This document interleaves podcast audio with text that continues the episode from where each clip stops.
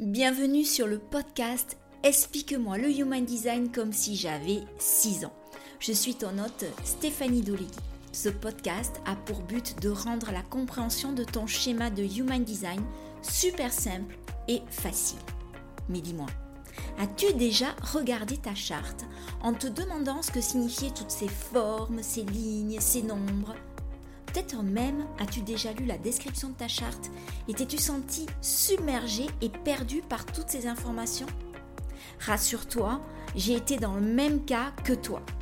Et c'est pour ça qu'aujourd'hui, je me décide à t'accompagner de façon différente.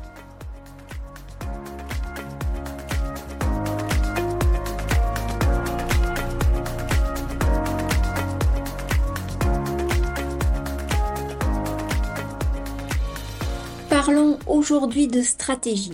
J'ai voulu consacrer un épisode entier à la stratégie parce que c'est un des trois piliers essentiels quand on débute en Human Design. Les trois piliers essentiels, je le rappelle, sont le type énergétique, la stratégie et l'autorité. La stratégie, elle décrit la meilleure façon pour toi de faire bouger les choses dans ta vie, qu'elles soient grandes ou petites. Il y a tellement de gens dans ton entourage qui disent comment réussir, comment créer du succès, comment faire ci, comment faire ça. Peut-être que comme moi, tu as essayé de suivre leurs conseils, tu as commencé par les conseils de tes proches, de tes professeurs qui t'ont dicté quoi prendre comme filière pour avoir une chance de réussir ta carrière pro, ou peut-être que euh, ben, tu as échoué dans cette voie et que tu penses encore qu'il y a quelque chose qui cloche chez toi? Euh, la réponse est non. Et la réalité, c'est que tu n'as pas utilisé la méthode qui correspondait à qui tu es vraiment. Parce que le monde, il a tendance à nous mettre dans des cases, à nous coller des étiquettes, et à nous fondre euh, dans le moule. Et ça, on n'y peut rien, ça fait partie du conditionnement de la société. En fait, la seule façon de s'en sortir de ce conditionnement, c'est d'en prendre déjà, premièrement, conscience. Le monde, il a appris à nous forcer les choses à défoncer les portes pour obtenir des opportunités de carrière, avec, avec, des slogans tels que tu travailleras dur et tu obtiendras ce que tu voudras, mais il faudra vraiment travailler dur. Voilà, c'est souvent dans la souffrance et dans la résistance que ça se passe. Et si ça se passe comme ça, euh, si ça se passe pas comme ça, pardon, c'est c'est suspect. Ça paraît suspect pour les gens qui t'entourent. Mais ça, c'est l'ancien paradigme. Le nouveau paradigme prend en compte son fonctionnement énergétique. Et et lorsqu'on vit sa vie en faisant attention justement à notre fonctionnement énergétique, ben, il y a des opportunités qui s'offrent à nous de façon beaucoup plus fluide et beaucoup plus facile, de façon aisée. Les choses se mettent en place avec beaucoup moins d'efforts. C'est voilà, on a l'impression que c'est plus facile. Et c'est ce qu'on appelle en développement personnel, en human design, en connaissance de soi, l'alignement. Lorsqu'on ne respecte pas sa propre façon de fonctionner, sa propre énergie, on crée malgré nous, une résistance sur le chemin d'apprentissage. Par exemple, quand je force les choses en tant que projecteur, j'ai l'impression que tout m'échappe. Au lieu d'attirer à moi les choses, les clients, les, les, gens, les opportunités, je les repousse et je les éloigne. Et c'est une façon pour moi de me rendre compte que je me désaligne complètement. C'est euh, mon drapeau rouge qui se lève et qui dit Eh oh, euh, réajuste-toi là, pose-toi les bonnes questions. Si les gens viennent pas à toi, c'est que tu ne dégages pas l'essence de qui tu es. Et qui tu es quand tu es projecteur, c'est justement lâcher prise, c'est hyper important. Donc si j'adopte une, euh, manière de fonctionner qui n'est pas la mienne et que je me cale sur un autre fonctionnement énergétique, alors là, pour le coup, ben, je vais attirer le contraire de ce que je veux. Donc, t'as beau apprendre, conseiller l'autre, je pense ici notamment à, mes enfants qui doivent faire l'expérience, l'expérimentation de leur propre énergie pour comprendre comment elle fonctionne et comment le monde fonctionne et comment elles communiquent au mieux avec leur entourage et avec le monde. Moi, je suis entourée de générateurs et honnêtement, je n'ai pas la même stratégie qu'eux. Et ça, je l'ai compris, euh, j'aurais aimé le comprendre plus tôt parce que j'aurais, j'aurais apporté beaucoup plus de fluidité dans, euh, dans la façon d'expliquer les choses et dans la façon de les amener à l'autonomie. L'univers, en fait, il veut juste qu'on soit nous-mêmes. Son rôle, c'est de nous encourager dans cette voie. Si on prend pour exemple une toile à peindre blanche, vierge, et qu'on imagine que cette toile soit la toile de la vie, de ta vie, ta stratégie t'indique la meilleure et la plus efficace façon de peindre afin que tu aies le moins de coups de pinceau à donner, pour représenter le chef-d'œuvre de ta vie. Donc, petit rappel, il existe cinq types énergétiques en Human Design. Le manifesteur, le générateur, le manifesting générateur, le projecteur et le réflecteur. Chaque type a une stratégie qui lui est propre.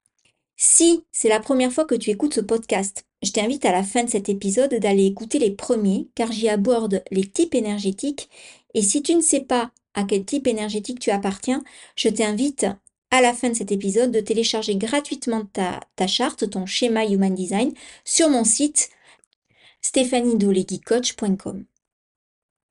Donc pour le manifesteur, la stratégie est d'informer. Donc si tu es manifesteur, c'est pour toi. Écoute bien. Informer, c'est pas demander la permission, et c'est partager avec les autres ce que tu fais ou ce que tu penses. Comme tu es là pour initier l'action, tu es la cause à laquelle les autres réagissent. C'est toi qui es ce qui crée les effets. Donc pour tout le monde, ça semble non seulement évident, mais très facile, sauf pour le manifesteur. Car le conditionnement de la société ne t'a pas appris à briller et t'a plutôt éduqué en baissant le volume, en tamisant ta lumière. Tu te sens souvent étriqué, euh, contraint, plutôt limité dans ton potentiel quand tu dis ce que tu as à l'esprit. Du coup, euh, être vu, ça te fait un peu peur. Donc, ce que je t'invite à faire, c'est sortir du mental et considérer cela d'un point de vue, du point de vue de ton énergie, car c'est ton énergie qui dicte en fait la façon dont le partage des informations est reçu. Lorsque tu acceptes totalement ta vraie nature et les incitations à initier, et que tu les partages sans avoir besoin de la permission ou de l'acceptation de ton entourage, quiconque, en fait, les gens l'acceptent davantage parce qu'ils répondent à une énergie. Comme je l'ai dit dans l'épisode 2 que j'ai consacré à ce type énergétique, donc aux manifesteurs, tout le monde ne montera pas dans le train. Mais ceux qui monteront n'en descendront peut-être probablement jamais parce qu'ils te seront fidèles et qu'ils seront complètement acquis à ta cause. Alors, vraiment, suis ta stratégie et informe.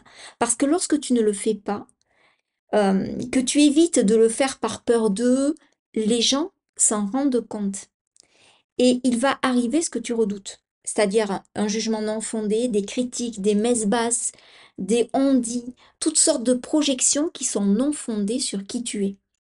Donc, comment informer et partager l'information? Ben, De la façon qui te correspond à toi et uniquement à toi. Et là, je mets vraiment l'accent sur quelque chose que je trouvais essentiel, parce que si l'unique stratégie pour un manifesteur est d'informer, la façon d'informer elle-même n'est pas unique.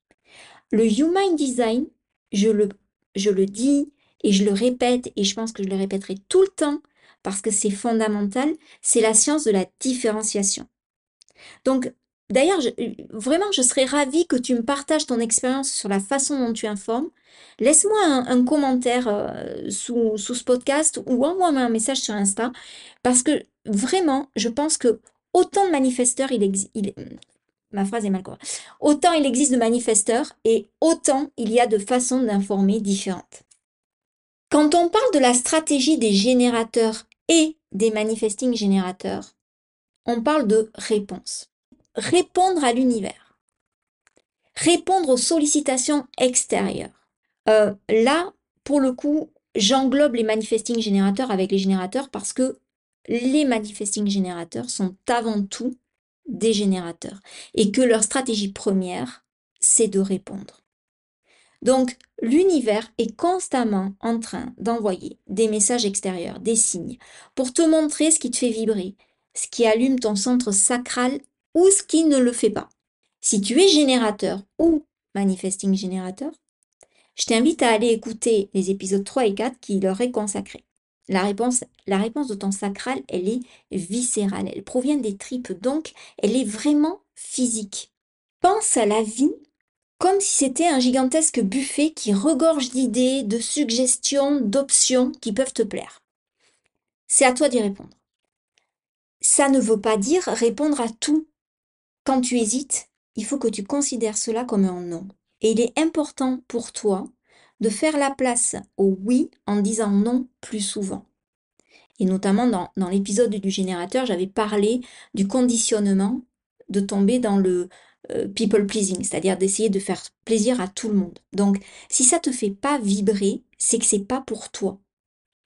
Tes décisions, c'est blanc ou noir. Il n'y a pas de zone grise. Si c'est gris, alors c'est noir. Si on hésite, alors c'est non. Le peut-être, il n'a pas sa place chez toi. Expérimente-le avec des questions fermées où le oui et le non sont la seule option. Et tu verras à quel point tout devient plus fluide. Tu peux avoir l'impression que tu n'as rien à quoi répondre. Et ça, c'est parce que la vie est encombrée de choses qui ne t'allument pas. Euh, ça peut être un job qui, qui, qui, qui t'ennuie, ou, ça peut être un environnement qui ne te convient plus, euh, ça peut être une accumulation d'objets qui ne correspondent plus à qui tu es. Du coup, c'est comme si tu vivais dans le noir et que tu vois plus les opportunités qui se présentent à toi. Donc, conseil, débarrasse-toi de cet encombrement, euh, surtout qui, qui, prend de la place dans ton esprit. Hein. C'est un encombrement souvent où le mental euh, prend toute la place. Fais de l'espace. Et tu verras ensuite les opportunités et tu pourras euh, vivre ta vie de façon beaucoup plus fluide en, en mettant ta stratégie de répondre en avant.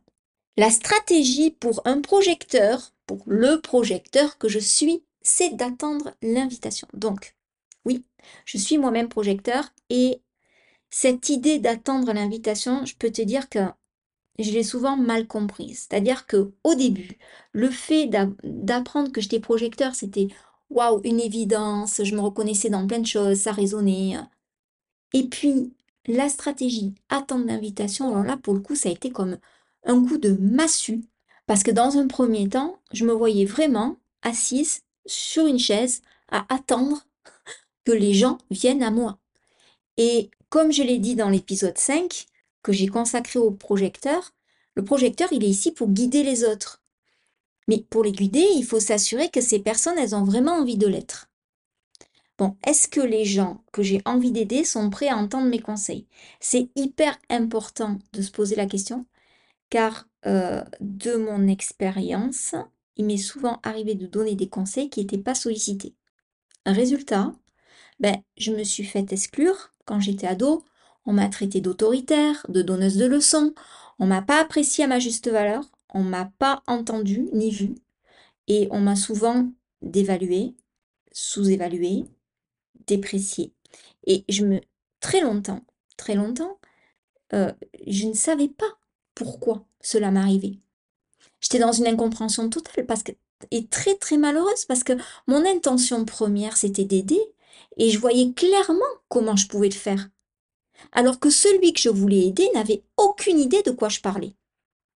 Aujourd'hui, je réalise que mon aide n'est précieuse et reconnue que par les gens qui la sollicitent. Donc, précisément quand on est projecteur, comment faire pour recevoir cette invitation?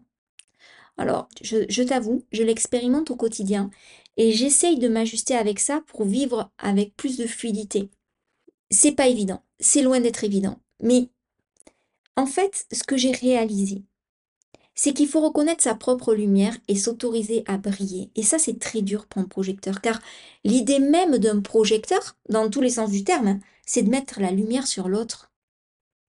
Donc, quand on met la lumière sur l'autre, c'est difficile de se voir soi. Et, en plus, si on ne montre pas à l'autre notre zone de génie, il ne sera pas en mesure de la voir, de la reconnaître, de nous demander de l'aide. Donc c'est très ambivalent, c'est-à-dire que, ou ambigu, je ne sais pas quel est le bon mot, mais voilà, c'est, on nous demande de d'être reconnu par l'autre, et en même temps, en tant que projecteur, on n'est pas censé se mettre en lumière. Donc, les invitations que l'on peut recevoir, elles sont directement corrélées à quel point on reconnaît que ce que l'on apporte à l'autre a de la valeur. Si on ne montre pas une certaine assurance, alors on n'attirera pas les autres parce qu'on ne se montre, on ne se posera pas en expert. Et là encore, une erreur que je fais souvent et qui me limite et que, que je combats quotidiennement et encore aujourd'hui à travers ce podcast, c'est de confondre expertise et perfection. Ça n'a rien à voir, bien évidemment.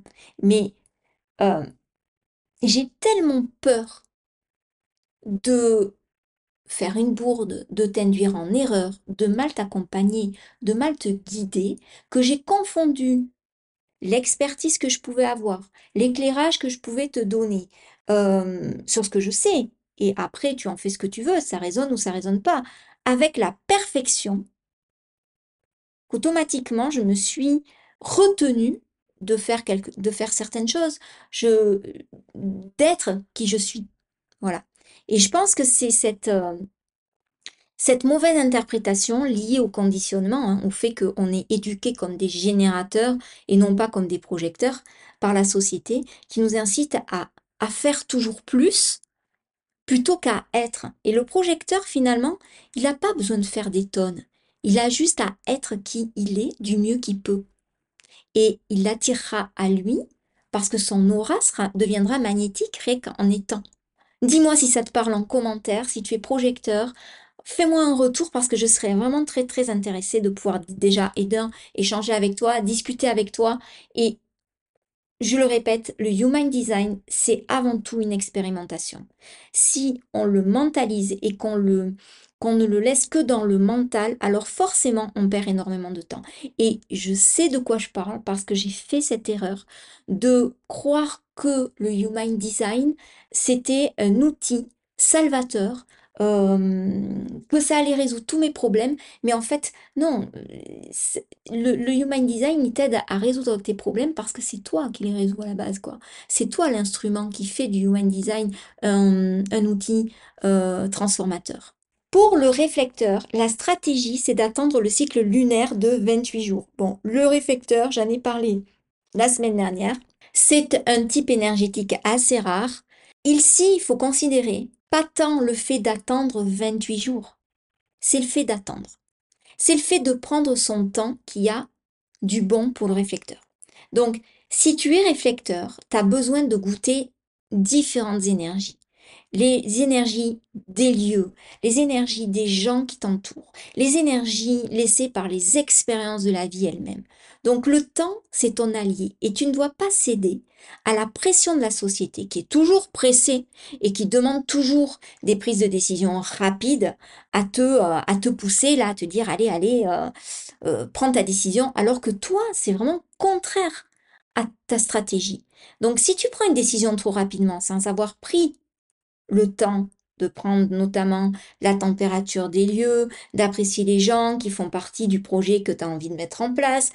Cela va sûrement s'avérer beaucoup moins fluide et naturel que si tu prends ton temps et que tu acceptes que quand est-ce que c'est le bon moment pour toi.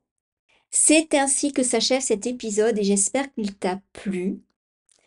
Je le répète, laisse-moi un commentaire parce que c'est la meilleure façon pour moi de voir que tu reconnais mon travail, que je peux t'aider, que je peux être utile.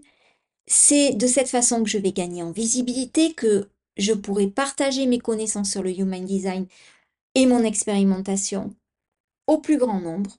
Prends une photo de toi qui écoute ce podcast, tague-moi sur Instagram, envoie-moi un message, partage-moi ton expérience. Abonne-toi pour ne rien louper des épisodes à venir.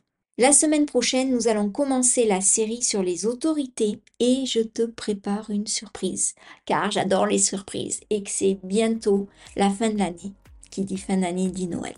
Comment prendre des décisions alignées à qui on est vraiment?